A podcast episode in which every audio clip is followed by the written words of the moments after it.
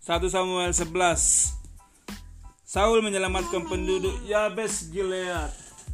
Nahas orang Amon bergerak maju dan berkemah mengepung Yabes Gilead.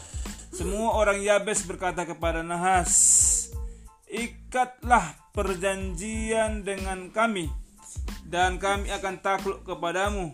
Tapi Nahas orang Amon itu berkata kepada mereka, "Dengan syarat inilah aku akan mengikat perjanjian dengan kamu." Tiap mata kananmu harus dicungkil dengan demikian aku akan mendatangkan aib bagi seluruh Israel. Kemudian tua-tua Yabes berkata kepadanya, berilah kelonggaran kepada kami selama tujuh hari supaya kami mengirim utusan-utusan ke seluruh wilayah Israel.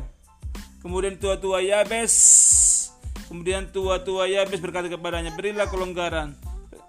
Kemudian jika tidak ada orang menyelamatkan kami, kami akan keluar menyerah kepadamu. Ketika utusan-utusan Ketika itu sampai di Gibea Saul menyampaikan, menyampaikan hal itu kepada bangsa itu menangislah seluruh bangsa itu dengan suara nyaring.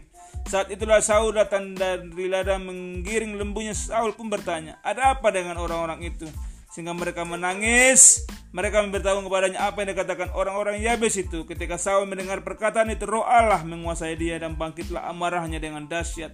Ia mengambil sepasang lembu, memotong-motongnya dan mengirimnya ke seluruh wilayah Israel melalui utusan-utusan dengan pesan. Siapa yang tidak maju mengikuti Saul dan Samuel, lembunya akan diperlakukan seperti itu. Apa yang diperlakukan? Lembu-lembunya. Lalu kegentaran dari Tuhan menimpa bangsa itu sehingga mereka maju bersatu padu. Saul memeriksa barisan mereka di Bezek ada 300 ribu orang Israel dan 30 ribu orang Yehuda Lalu kepada para utusan datang itu dipesankan, beginilah kamu katakan kepada orang-orang Yabes Gilead, besok ketika matahari mulai terik akan tiba penyelamatan bagi kamu. Utusan-utusan itu kembali dan memberitahukan hal itu kepada orang-orang Yabes sehingga mereka bersuka cita. Orang-orang Yabes berkata kepada Nahas, besok kami akan keluar menyerah kepadamu dan kamu boleh berbuat terhadap kami apa saja yang kamu pandang baik. Esoknya Saul membagi rakyat menjadi tiga pasukan. Mereka menerobos ke tengah perkemahan musuh pada waktu jaga pagi dan mengalahkan orang-orang Amon menjelang hari terik. Orang-orang yang lolos cerai berai dan di antara mereka tidak ada dua orang yang lolos bersama-sama.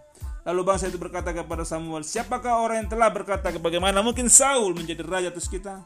Serahkanlah orang-orang itu supaya kami bunuh. Tapi kata Saul, pada hari ini tidak seorang pun boleh dihukum mati.